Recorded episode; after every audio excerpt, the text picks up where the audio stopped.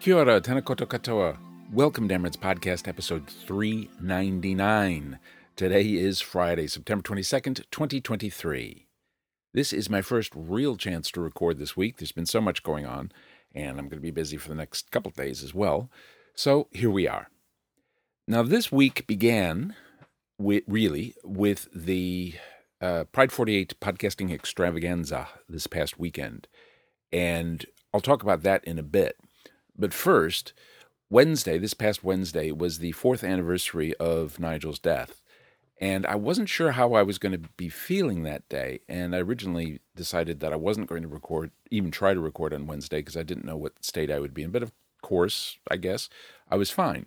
Last year, on the third anniversary, I decided that I wanted to do something on the day to mark it, but not in a way where I'm sitting around feeling sad or what have you. I wanted to do something toward the life that I'm trying to build.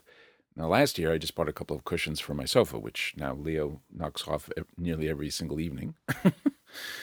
but this year I decided I was going to do stuff around the house, yard work specifically, and I decided I was going to mow the lawns. Now, this came about because Tuesday I did the edges with a line trimmer in back, which is the biggest part of my property, and I was so exhausted I just stopped and I didn't do the mowing. And I thought about it the next day and I thought, you know, that's actually a perfect chore to pick because at the last house we were at, I wanted to get a battery powered lawnmower and I wanted to mow the lawns. And Nigel said, nah, you're not doing that. Now, in retrospect, he was, he was probably right then and he's probably still right, but that's beside the point. I decided that's what I wanted to do in this house and I did it. And it is completely different from what our life was like at the old house. So it seemed to be a fitting way to mark the the boundary or whatever between what was and what is. And I also knew that I'd be thinking about Nigel all day anyway, and that I do a lot of thinking when I'm, especially when I'm mowing. And so I might as well do something productive while I'm thinking about him. And that's exactly what happened. But by the time I was finished with that, I was so tired physically that I just wasn't up to recording at all. So I didn't even try. Now, the next day, Thursday, yesterday, I planted two more of the pittosporum. I've only got one left I still have to get in the ground. It's only taken me about a week, so that's, you know, things have been worse. that's actually pretty good for me. There's six in the ground and only one to go. So, yeah, anyway. But this past weekend was the Pride 48 extravaganza, and I under, I understand a bit more now what, what they were saying because I heard it. and what the situation is is that the annual event where people uh, log into the servers from wherever they are in the world to stream a, a show, that part is ending. That doesn't mean that there won't be one in the future, perhaps organized by somebody else, or that there won't be a live gathering again. That could happen as well. Nothing is is on the table or off the table as far as that goes. But the server is still there, and people are have the the can log in and, and use it if they want to. Now, as the weekend approached, I was a bit feeling a bit sorry for myself, maybe a, a bit pissed off with myself, because I didn't I completely forgot, as I so often do, about the deadlines for signing up for a show, and I didn't. Now, I don't know that I actually wanted to do one necessarily, but I never got to make that choice because it was completely out of my mind. And by the time I knew what was going on, it was too late. As it happens, though, there were several shows that pulled out at the, pretty much the last minute, and I could have done one. Although I think most of them were at times that would not have worked for me. But be that as it may, I I, th- I think in a lot of ways that part all worked out for the best because I, as I think I said last time, I didn't I no longer have software for streaming. It, that expired years ago. So I don't know that I could have done a show even if I wanted to. As it happened, though, I uh, was invited to take part in a sort of an after show on the uh, what was that Saturday their time, and that was done in the place of a show that had pulled out. So I got to got to be part of that. So I was on on Pride 48 after all, which is kind of appropriate because I was on the first. So in that sense, I'm glad. I, I was very glad to do it. I mean, it's, great to catch up with people again, both in the chat room and in person. And um, so it, it was a it was a really good time. The whole thing was and taking part in the chat was fun too. Once I signed up for it because I discovered that I'd never bothered to sign up for Discord, which is what the chat room is is. So I had to had to do that. But you know that's a that's a small and easy thing to do. So I had a really good time with that, and then it ended on uh, Monday my time, Sunday theirs, and that was it. It was over, and I felt profoundly sad, just like I used to in the old days when I used to take part in Pride 48, especially when I was um, hosting it or, or helping run it or whatever I was doing. And I think that part of it is because I've been in a generally reflective period anyway. There were the anniversaries last week. There was uh, Nigel's anniversary this week. And so I've been in a reflective mood anyway. But taking part of it, part in it, reminded me of how much I'd missed it, how much I'd missed the people in particular, and also just the the whole atmosphere and camaraderie and all that sort of stuff it, I never intended for any of that to happen. The only reason I stopped participating was because they were doing live shows, um, in per, in person events. Nigel and I couldn't go to those for a variety of reasons. And I just sort of got out of the habit. And then we moved from one house to another in early 2017. And then, of course, everything fell apart after that. And I just never got back into it. I don't know that I would say I regret that exactly because I wasn't really aware. It wasn't a choice. I didn't decide, well, I'm not going to take part anymore it was just something that evolved and unintentionally as well. So in that sense, there's a sadness about that, but not not regret. I can't regret something I didn't choose, if you know what I mean. I think that makes sense. But you know, going going forward, I may do do something live again, um, audio instead of video. I don't know. I don't know what I'm going to do. I've said that many times, but it is an option for the future should I choose to do that or anyone else for that matter. It's not just me. I mean, sure, most things are about me, but not that. but yeah, so the weekend was was a good weekend. Um, it was really great to catch up with folks again, and also to be able to take part take part in a streaming show, even though it wasn't my own, which is, as I said, for the best. I think because I don't know what I would have done. But uh, yeah, it was a good thing, a very reflective time in the midst of a very reflective time. But overall, I'm doing I'm doing fine.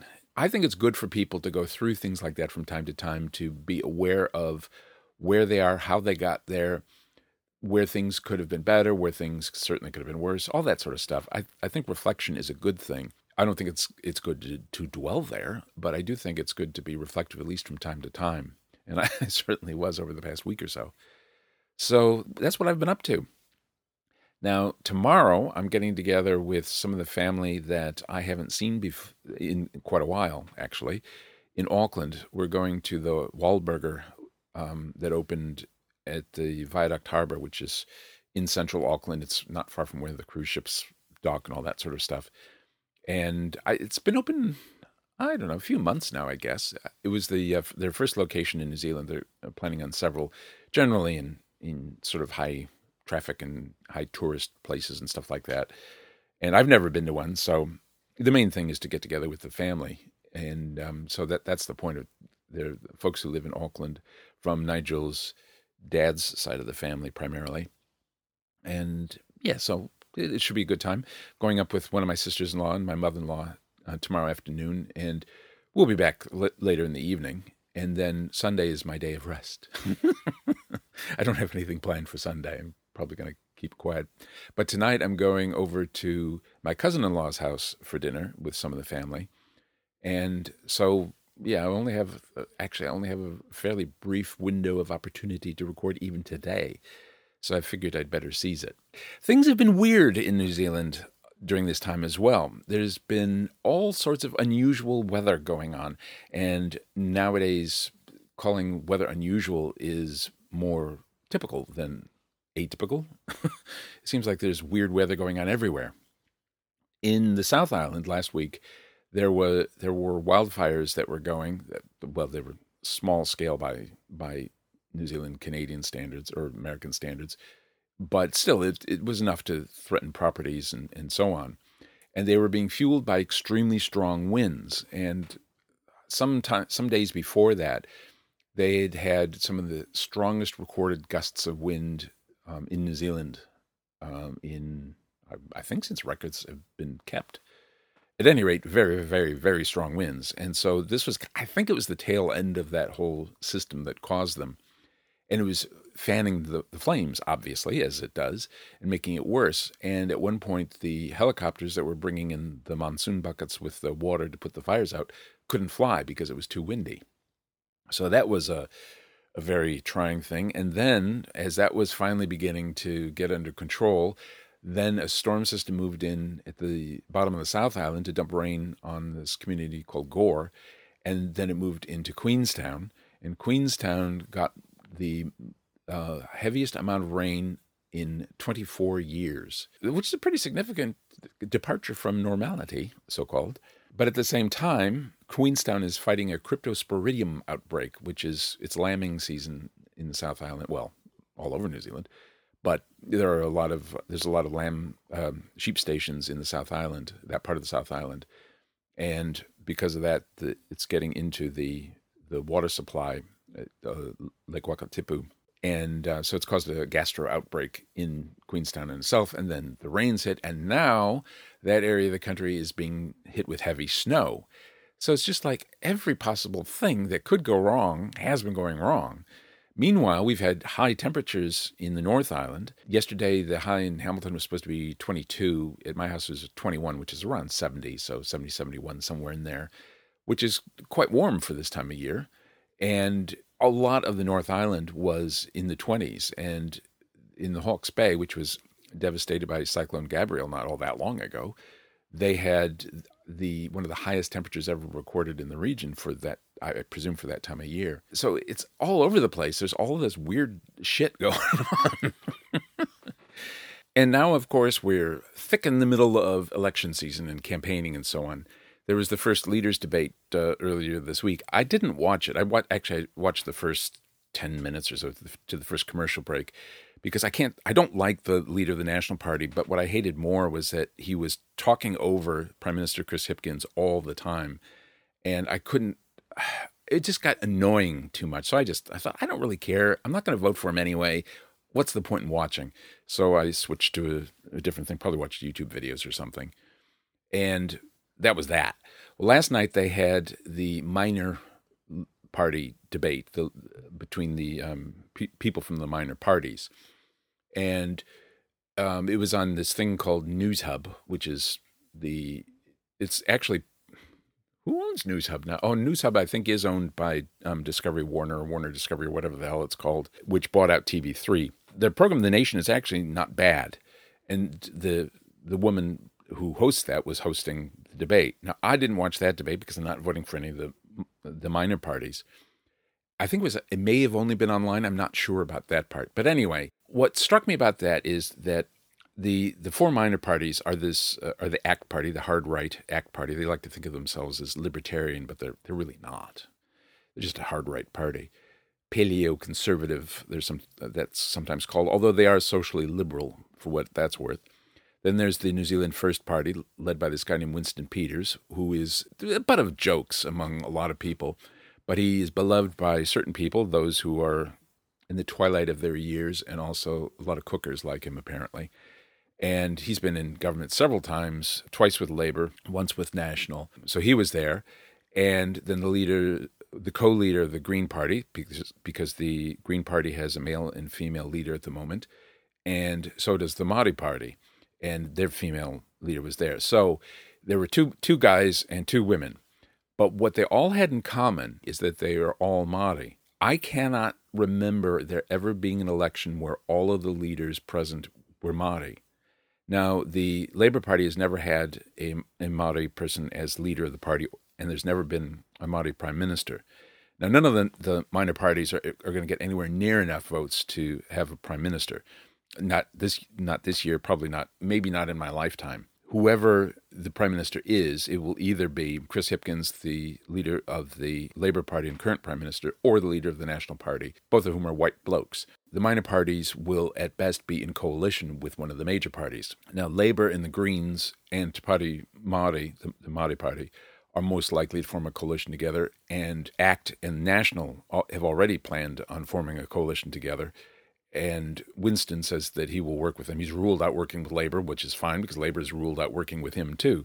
There's more I could say about it, but I'm not going to because I don't want to spoil the rest of my day. it's true, actually. I try to avoid politics these days because it's just, it's infuriating and it's frustrating, but, you know, it is what it is.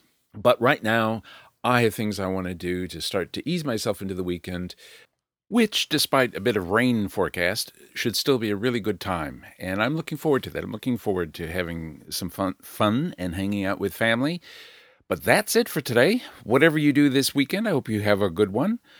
I'll talk to you soon in the next episode, which will be episode 400. Mm. I'll talk to you soon. Ka kite anō. Bye. You can comment on this or any episode of the AmeriNZ Podcast at amerinzpodcast.com, where you can also leave a voice message. You can visit and comment on the AmeriNZ Facebook page, or you can email me with or without a voice message at amerinz at gmail.com. This podcast is a proud member of the Pride 48 network and is produced and distributed under Creative Commons license. Complete details at the website.